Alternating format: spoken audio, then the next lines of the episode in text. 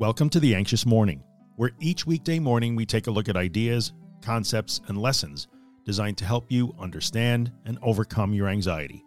For more information, visit us at theanxiousmorning.com. Yesterday, we looked at the conflict created when you are trying to hold on to things that you say work for your anxiety, while you're still trying to find things that work for your anxiety. We touched on the idea that soothing and calming rituals designed to save you from discomfort are likely not working enough or not working all the time. This is why you read yesterday's edition of The Anxious Morning and why you're probably reading this one too. At the risk of being overly aggressive, I'd ask you why you need this information if you already know what works for you. When people get frustrated because I steer our conversations away from the usual coping and soothing techniques, I get that. Here's why I do that and why I will continue to do that.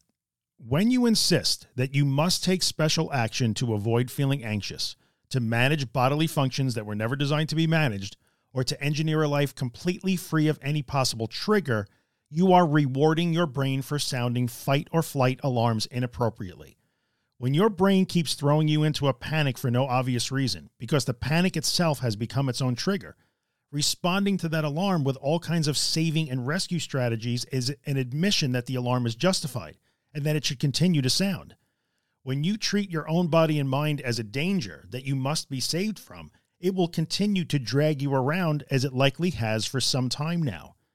I know it seems like common sense to try to make yourself feel better immediately, or to do everything possible to try to stop your heart from racing or your mind from saying scary things to you. But none of recovery is common sense at first, and often the things you think you're supposed to do are the very things that make it worse for you. In this case, hanging on to those things doesn't make any sense, even while letting them go doesn't seem to make any sense either. Assume that every time you try to drive to your friend's house, you wind up stuck on the same dead end street on the wrong side of town. The streets you drive on are lovely and they make you feel good, but then you wind up stuck anyway. You don't like that. You want to go the right way. You ask for directions that will get you to your friend's house. What would happen if you ignored the directions you are given and continue to insist that the route you've been taking is working for you because the scenery is nice. Is it possible to somehow combine your dead end route with these new directions to get to your friend's house? It is not. You can't drive down the dead end and also get to your friend at the same time. The only way to solve that problem would be to stop taking the old route and start taking a new one, even if that new route isn't as pretty and might have some bumpy roads and traffic along the way. You cannot hold on to soothing, calming, escaping, and avoiding as a primary anxiety strategy and also use facing, accepting, floating, surrender, or willful tolerance to get better. One strategy leads one way, the other leads a totally different way. Pick one. I'm going to say a thing here that I say often. This is a raw deal, but it is the deal we have been given. So take a few minutes to think about this, even if you find the idea ridiculous or distasteful.